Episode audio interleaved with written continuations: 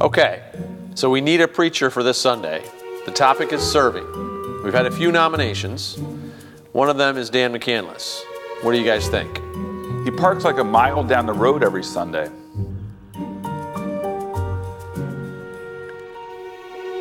He's the only one that takes out the trash.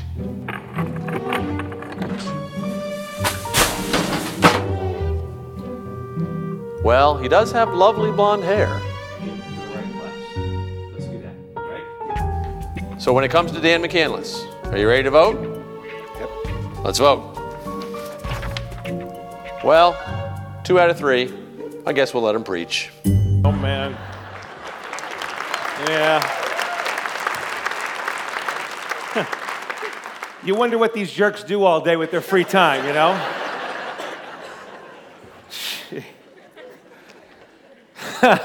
so, Margie and I are just back from a trip to the Holy Land. We had this awesome time, no tour. We just went the two of us, just to explore. And we spent eight days running where Jesus walked, kind of seeing where the events of Scripture unfolded. It was awesome. You know, the events of Scripture come to life when you're there in the places where they actually happened. It was like we could see the, the pages of the Bible coming to life under our feet and before our eyes. We had an awesome time. It is a great faith builder. And on the second to last day, I think it was, we were in Jerusalem. We, were, uh, we had a really full day planned. We thought we'd retrace the steps of Jesus last week on earth. So we started on the Mount of Olives and we walked down the mount to the Garden of Gethsemane. We spent some time there. We went to the southern steps of the temple. That was Jesus' favorite teaching spot when he was in Jerusalem. From there, we went to the site of the upper room where he celebrated Passover and the, the Last Supper with his disciples. It's where he washed his disciples' feet. From there, we went to the courtyard of Caiaphas, the high priest. He was the one who condemned Jesus to death. It was in that same courtyard where Peter denied Jesus three times on that fateful night. We were there. And then we went and we took the probably the most reliable path that Jesus took on his way to the cross. While he carried his cross, we kind of followed that path all the way to Golgotha. That was the hill where Jesus was most likely crucified. From there, just a short distance away, was the likely site of the tomb where he was buried just for a short time, but then resurrected from the dead after three days. It was an awesome day a very full day because our normal routine was we would take our Bible and we'd go to the site and we'd read the passage that was associated with the site. And again, it, would, it comes alive when you're there. And then we'd, we'd pray and just ask God, what are, you, what are you showing us? What are you teaching us? And we'd worship. We brought our worship music, we had our earbuds. And so we're in this place, we're reading the scripture, we're letting God speak to us, we're worshiping. And then we're just reflecting on the events that took place on the site 2,000 years ago. Amazing. Amazing faith builder. Because you come home full of faith, on fire for God, and totally physically exhausted. You know why? A lot of walking, a lot of praying, a lot of worshiping, a lot of reflecting, and that was our experience. Exhausted after a full day, but an amazing day like that. So uh, at the end of this day, we decided to stop for a falafel on our way out of the Jaffa Gate, one of the gates going to where we were staying. So we stopped at this little cafe near Jaffa Gate, ordered our food, and our falafel cook said it would be a few extra minutes. He was changing over the oil and he wanted to make us a perfect falafel. And we said, That sounds good. He said, If you don't mind waiting, we said, We don't mind. It was a great time to get off our feet for just a few moments. It felt good to sit and just relax for a couple minutes while they prepared our food. While we were there, Margie and I were just talking about the events of the day. It was an amazing day. We had a lot to reflect on. We talked about what moved us, what challenged us, what motivated us, what was different than what we expected. So much to talk about because we'd experienced so much. So we're there for about five minutes. Our food's still not ready yet. That's okay. But a, shopkeeper who is kind of across, we're on a side street just off this main intersection, kind of really an alley, just about 15 feet away. This shopkeeper, I think he has some sort of jewelry souvenir shop kind of walks across this alley and he interrupts our conversation. He says, Excuse me, may I have a moment of your time? and I knew what I was thinking. The last thing I want to do at the end of this day is haggle with some character over some overpriced trinkets. So I firmly but politely said, No thanks. Hey, we're all set. We're good. We're not interested in buying anything. But he wouldn't take no for an answer. He said, No, no, no, no, no. I, I don't want to sell you anything. I, I, would just like a few moments of your time. So I look at my wife. She's not getting up. I was kind of hoping she would, so I go, you know what? Against my better judgment, I decide to oblige this guy. So I stand up and I whisper a short, heartfelt prayer to God. I said, God, if this is a divine appointment, I'm in, I'm available. But if this is some sales job, you get me out of this conversation fast. Right? It was real. It was a real prayer. God loves those. So he walks me over to his shop. It literally was about four steps, just like this, right here. And I'm standing in front of him, and I'm, I'm waiting for the sales pitch. I'm just, I'm ready for it. I'm rehearsing my answer. And so he looks at me, and with all sincerity, in a soft voice, instead of trying to sell me something or introduce me to his shop, he, he says, uh, I've been watching you, and uh, I must speak to you. He said it this way. He actually said, Please forgive me, but I must speak to you. I've been watching you for a few moments.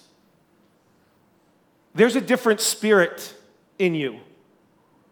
He said, There's a spirit in you with no fight. Amen. He said, I know because it's lifting me up. So he kind of freaked me out. I was not ready for that. I had only been rehearsing my no thank you, not interested speech. I was. So, not knowing what to say, I kind of said, uh, What's your name anyway? And he says, My name is Khalil. And so before I could ask Khalil a, another question to kind of stall and kind of get my bearings about what I'm going to say, he says, Tell me, what do you do? And I kind of go, Well, I'm a, I'm a minister. I'm a pastor of a Christian church back in the US. And he said, Ah, that's why you talk so loud. My wife just rolls her eyes. She's like, Oh, if you only knew. But then Khalil continued. He says, There's a different spirit around you. It's lifting up everyone around you. What is it? And so Margie and I spent the next five minutes telling our new friend Khalil, the shopkeeper, about the spirit that's inside us. The one who has no fight in him, the one who lifts people up. It was awesome. You know, he's right, you know. Khalil's right. There is a different spirit in me. There's one, he's a spirit that impacts those around me, who lifts people up. Here's the truth you have him too. Amen. He's inside you. It's the spirit of Jesus. You know what Scripture says? Scripture says that those who follow Jesus, God implants the spirit of Jesus, his Holy Spirit, and he resides in us. It's the same spirit that raised Jesus from the dead. He's powerful. He's really powerful, even when you don't realize it. In fact, he implants his joy and his peace and his love in you. It's so it's palpable. It's especially palpable to someone who's unfamiliar with the spirit. And this same spirit, you know what he does? He equips you and he empowers you to, to love people and to serve people. And it's his very spirit, it's the spirit of Jesus that resides in you that lifts people up. It can lift up everyone around you. I want you to turn with me to John chapter 13. It's our passage for this morning. John chapter 13. Pull out your Bible. We're going to we're gonna read a story. It's probably the best example of serving in all of Scripture. I know many of you are familiar with this passage, so I'm quickly going to summarize it for the sake of time. We've alluded to it already because it's where Jesus has a Passover meal with his disciples. Remember, it's just a it's about a day before he's going to be crucified. But he sets up this meal. He's going to the cross in less than a day, but before he does, Jesus plans the Passover with his 12 closest friends. And at this meal, Jesus does something that's astonishing. It says that Jesus gets up from the meal, he puts a towel around his waist, and then he begins to wash the feet of his disciples. He begins to wash the feet of his followers, and it blows them away. They are dumbfounded. You know why? Because Jesus, their teacher, their leader, their rabbi, the one that they've proclaimed as the true and only Son of God and Messiah of the world, is now washing their feet. He's washing the feet of his followers, someone beneath the, him. And they cannot believe it. A little bit later in the passage, Jesus explains why he did this for them. He says, I'm doing it because I want to set an example for you before I go. Because I want you to follow my example. I want you to serve as I've served. I want you to wash the feet of one another. That's what I'm leaving in your stead. I've set an example for you. But I still look at this passage and I'm like a disciple. I still can't believe what he did. I mean, the cross was less than, tr- it's hours away, the cross. He knows what's coming. And yet, Jesus is sitting at dinner with his friends, and his mind, his heart, is that of a servant as he sat at dinner with his disciples. I want you to put yourself in Jesus' place, because otherwise, you won't get the impact of this. What would you have been thinking about, knowing the cross was hours away? In fact, talk about it in your community group this week. You want to have a good discussion?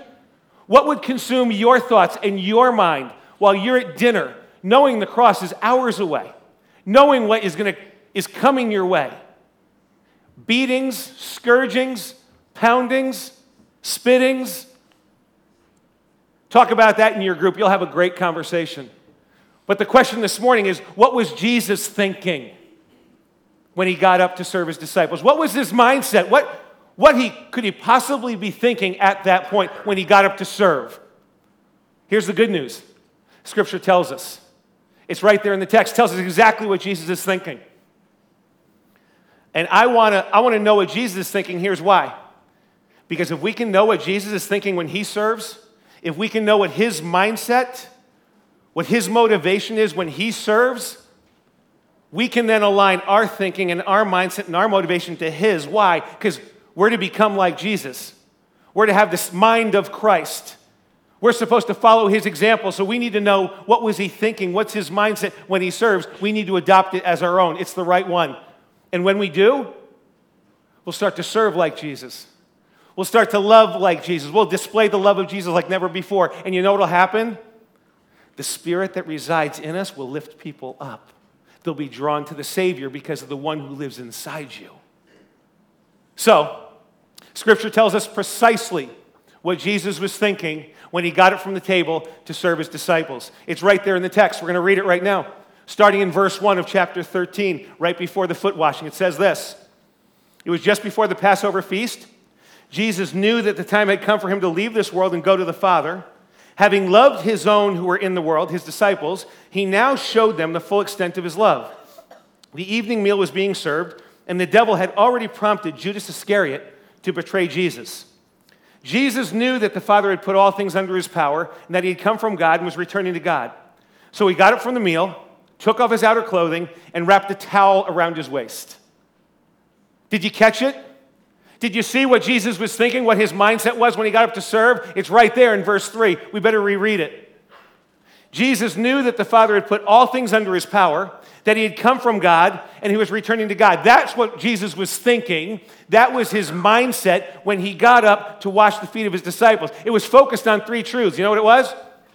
Jesus knew that the Father had put all things under his power. He knew that he had come from God, and he knew he was returning to God. You could say it this way Jesus knew his mission, his identity, and his destiny. Jesus knew that he had all things under his power. He had complete confidence in what he was able to do, whether it was wash the feet of some disciples or go to the cross. He knew he had everything he needed, every resource necessary at his disposal so he could give himself freely to serving others. He knew his mission. In fact, he said it this way in Mark's gospel Jesus said, I came not to be served, but to serve and to give my life as a ransom for many. I did not come to be served, I came to serve. I came as a servant. It's my mission, it's what I'm all about. I wash feet, I go to the cross as a servant. Jesus knew his mission. That's what he was thinking about as he got up to serve. Not only that, Jesus also know, knew where he came from. He knew that he had come from God. He had complete confidence in who he was. He had complete confidence in his identity, his identity as God's son. In fact, I, would imagine he remembered the affirming words that his heavenly father spoke over him at both his baptism and transfiguration while he sat at the table. He probably remembered that God the Father said, This is my son Jesus, whom I love. In him I'm well pleased. Jesus gathered confidence knowing his identity, who he was as God's son. He knew that. He thought that. That was his mindset as he got up to serve those needier than him. And lastly, he knew he was returning to God. He knew where he was going. Jesus knew he was headed for the right hand of the Father. He knew there were some events between now and then, but he knew ultimately where he was going to end up. His future was secure, his eternity was sure. He knew that. So he knew he could endure anything. There was no service beneath him or too low or too much for him to handle, knowing where he was going.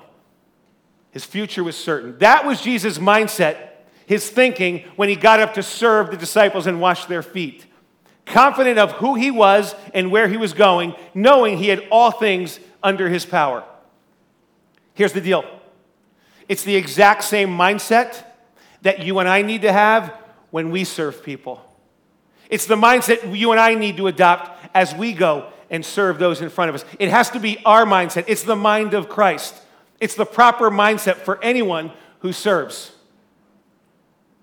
And I can hear what you're thinking right now. You're saying, whoa, whoa, whoa, he's Jesus. I'm not Jesus. I mean, that's him.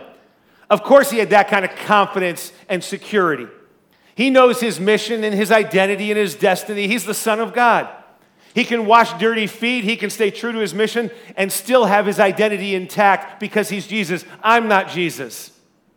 I heard you guys thinking that. You're right, you're not Jesus. That's true. But I'm here to tell you that Scripture declares that the same truths that apply to Jesus apply to the followers of Jesus. These truths apply to you and me, those who follow Jesus. These truths apply to us. Scripture over and over makes the case that people who carry the Spirit of God inside them already have everything they need. They already have everything they need for godliness, for serving, for pleasing God, because of the one who lives inside you. It was Jesus himself who tells his disciples that after he's gone, he said, The Spirit that I leave with you will teach you all things, remind you of everything you've been taught, guide you into all truth, and empower you to live joyfully and confidently. Read John 14 and 15 right after the foot washing. That's what he says to him. He doesn't stop there. Jesus said that everything the Father has given to me, I give to you. Everything the Father has given to me, which is everything, I'm giving to you. So the truth is, we have everything we need because what the Father gave to Jesus, He entrusted to us. We have everything, it's all at our disposal. I just don't think you believe it. I don't think I believe it most of the time. But that's what Scripture says. That's what Jesus says, so I guess you got to believe Jesus on this one. He also said this He says, I've put my spirit inside you.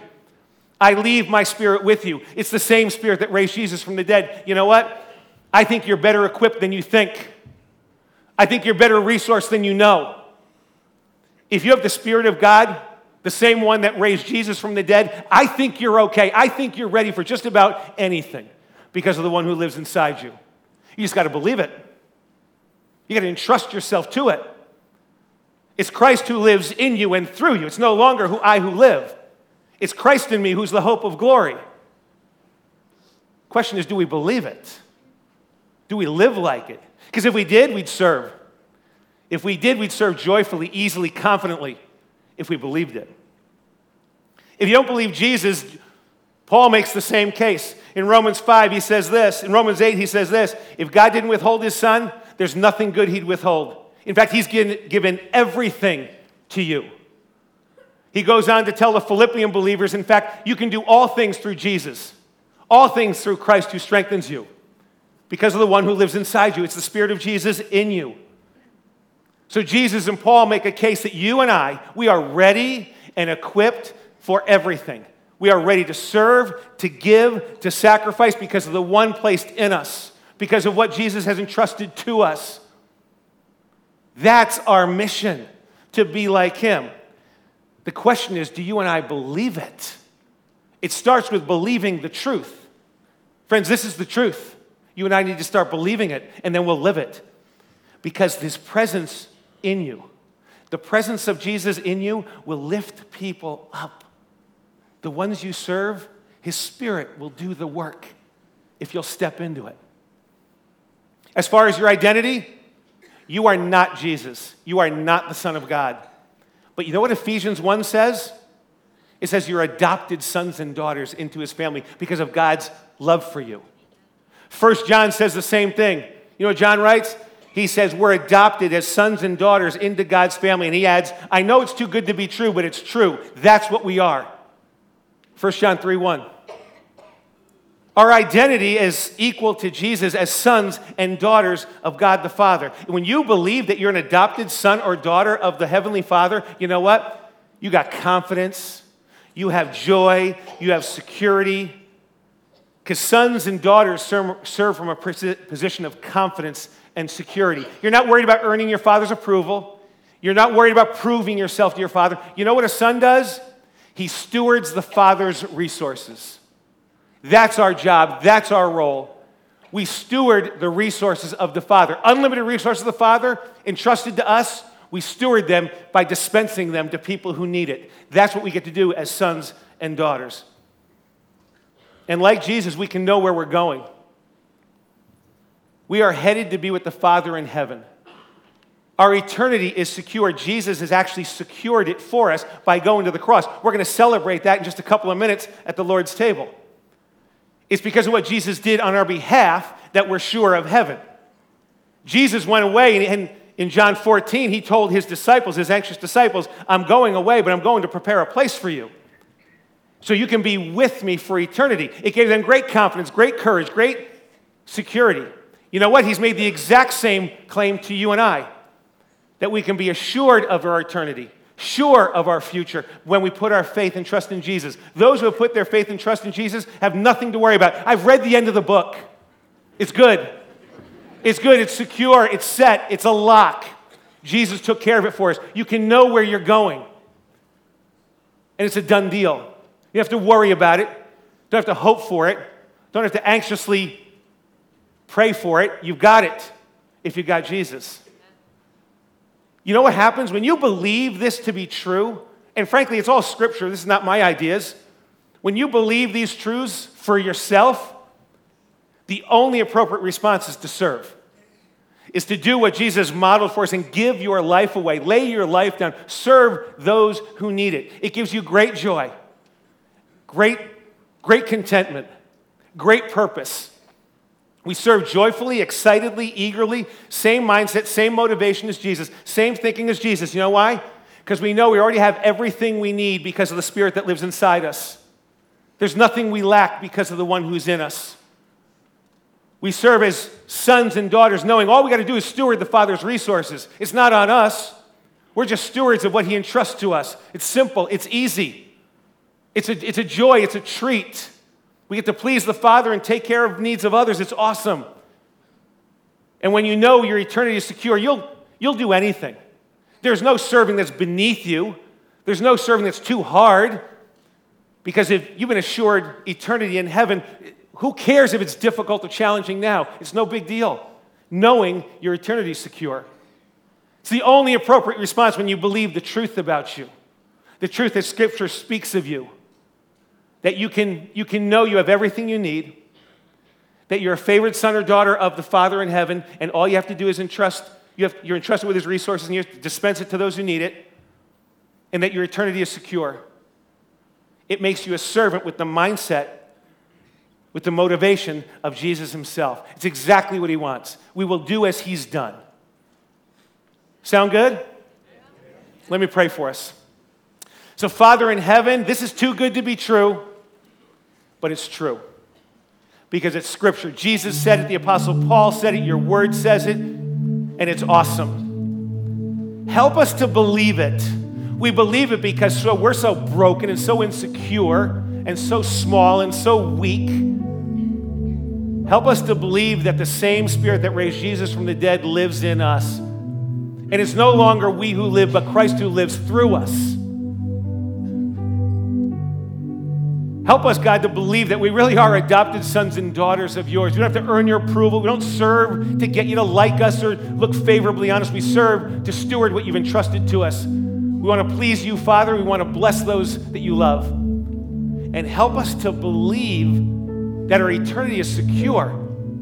So, whatever we're called to do, whatever is in front of us, whatever the need is that we can meet, help us to step into it and take care of it, knowing We've got eternity with you. So There's nothing to fear. God, help us to believe the truth about us, the truth that you secured for us, the truth that you've given us in Jesus and through Jesus. That's our prayer this morning. We say, Have your way with us. In your name, amen. You know, when you adopt the mindset of Jesus, when you believe these truths to be real and true for you, you will do as Jesus done. You know what Jesus did on that night? I told you that he washed the feet of his disciples. That wasn't his greatest act of service. Because I told you a few hours later, after he washed their feet, you know what he did? He went into a courtyard where he was condemned to die. And he had a crown of thorns jammed on his head, and he was beaten silly. He was spat upon. He was scourged and scorned. He was mocked and humiliated. And then they, they took him and they pounded him to a cross. You know why? Because Jesus knew his mission was to serve, whether it was washing feet or going to the cross, he was a servant. Because when you know these truths to be for you, you not only serve, but you lay your life down. You give your life away. That's exactly what Jesus did for us. That's what we celebrate today. I just want to remind you what we celebrate is so awesome to be at the table, the bread and the cup.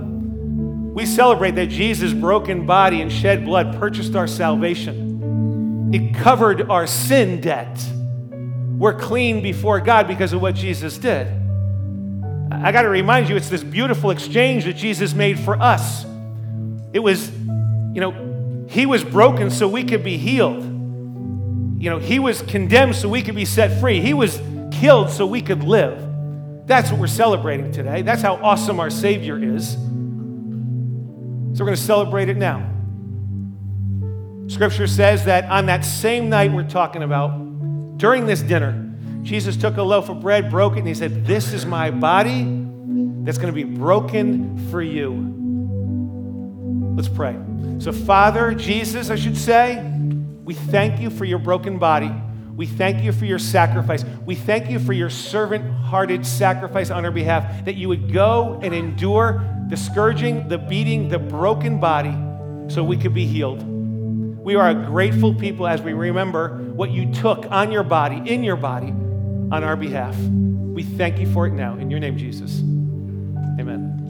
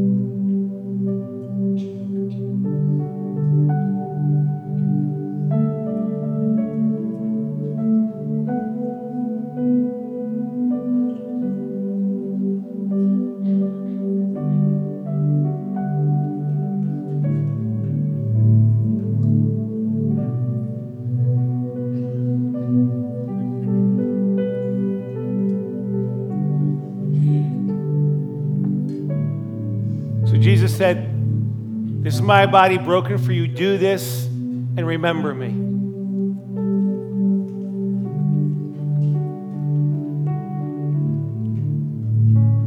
Scripture says, in the same way, after dinner, Jesus took the cup and said, This cup is the new covenant in my blood. It, it covers your sin. Let's pray. So, God, we just thank you for your shed blood on our behalf. We know that without the shed blood, there's no forgiveness of sins, but you shed real blood, forgives our sins, makes us clean, so we can stand before you clean, righteous, not because of what we've done, but because of what you've done on our behalf. That's the, that's the power of the cross.